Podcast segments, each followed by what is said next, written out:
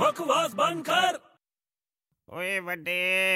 ਉਹ ਕੀ ਹੋ ਗਿਆ ਛੋਟੇ ਤੈਨੂੰ ਉਹ ਕੁਛ ਨਹੀਂ ਯਾਰ ਮੈਂ ਬਹੁਤ ਬਿਮਾਰ ਹੋ ਗਿਆ ਯਾਰ ਮੈਂ ਤੈਨੂੰ ਕਿਹਾ ਸੀ ਮੈਂ ਬਾਹਰ ਦਾ ਜੰਕ ਫੂਡ ਨਾ ਖਾਇਆ ਕਰ ਤੂੰ ਮੇਰੀ ਗੱਲ ਸੁਣਦਾ ਕਿੱਥੇ ਹੈ ਓਏ ਫੂਡ ਖਾਣ ਨਾਲ ਨਹੀਂ ਹੋਇਆ ਯਾਰ ਮੈਂ ਬਿਮਾਰ ਫੇਰ ਓ ਯਾਰ ਕੱਲ ਐਕਚੁਅਲੀ ਪਤਾ ਕੀ ਹੋਇਆ ਸਾਨੂੰ ਕਲਾਸਰੂਮ 'ਚ ਨਾ ਟੀਚਰ ਨੇ ਇੱਕ ਬਹੁਤ ਪੁਰਾਣੀ ਬਲੈਕ ਐਂਡ ਵਾਈਟ ਪਿਕਚਰ ਦਿਖਾ ਉਹ ਦਿੱਤੀ ਯਾਰ ਬਲੈਕ ਐਂਡ ਵਾਈਟ ਫਿਲਮ ਵੇਖ ਕੇ ਤੇਰੀ ਤਬੀਅਤ ਕਿੱਦਾਂ ਵਿਗੜ ਗਈ ਮਾਮਾ ਹਾਂ ਯਾਰ ਬਲੈਕ ਐਂਡ ਵਾਈਟ ਫਿਲਮ ਦੇਖਦੇ ਆ ਤਾਂ ਤਬੀਅਤ ਖਰਾਬ ਹੋ ਜਾਂਦੀ ਹੈ ਨਾ ਯਾਰ ਉਹ ਯਾਰ ਤੂੰ ਕੀ ਪਕਾਈ ਮਾਰਦਾ ਰਹਿਣਾ ਲੱਗਦਾ ਬਿਮਾਰੀ 'ਚ ਤੇਰਾ ਦਿਮਾਗ ਖਰਾਬ ਹੋ ਗਿਆ ਓਏ ਮੈਂ ਕੱਲਾ ਬਿਮਾਰ ਨਹੀਂ ਹੋਇਆ ਯਾਰ ਪੂਰੀ ਦੀ ਪੂਰੀ ਕਲਾਸ ਬਿਮਾਰ ਹੋ ਗਈ ਹੈ ਕੀ ਓਏ ਸਾਰੀ ਦੀ ਸਾਰੀ ਕਲਾਸ ਬਿਮਾਰ ਹੋ ਗਈ ਆਹ ਉਹ ਲੈਜੈਂਡਰੀ ਫਿਲਮ ਸੀ ਨਾ ਬਹੁਤ ਪੁਰਾਣੀ ਬਲੈਕ ਐਂਡ ਵਾਈਟ ਫਿਲਮ ਦੇਖਦੇ ਆ ਤਾਂ ਪੂਰੀ ਕਲਾਸ 'ਚ ਸਭ ਇਦਾਂ ਹੋ ਜਾਂਦਾ ਹੈ। ਉਹ ਯਾਰ ਇਦਾਂ ਕਿੱਦਾਂ ਹੋ ਸਕਦਾ ਯਾਰ ਪੁਰਾਣੀ ਫਿਲਮ ਵੇਖ ਕੇ ਕਿੱਦਾਂ ਬਿਮਾਰ ਪੈ ਸਕਦਾ ਬੰਦਾ ਓਏ ਪੁਰਾਣੀ ਫਿਲਮ ਕਲਾਸਿਕ ਹੁੰਦੀ ਹੈ ਨਾ ਫੇਰ ਤਾਂ ਪੂਰੀ ਕਲਾਸ ਸਿੱਖ ਹੋ ਗਈ ਭਾਈ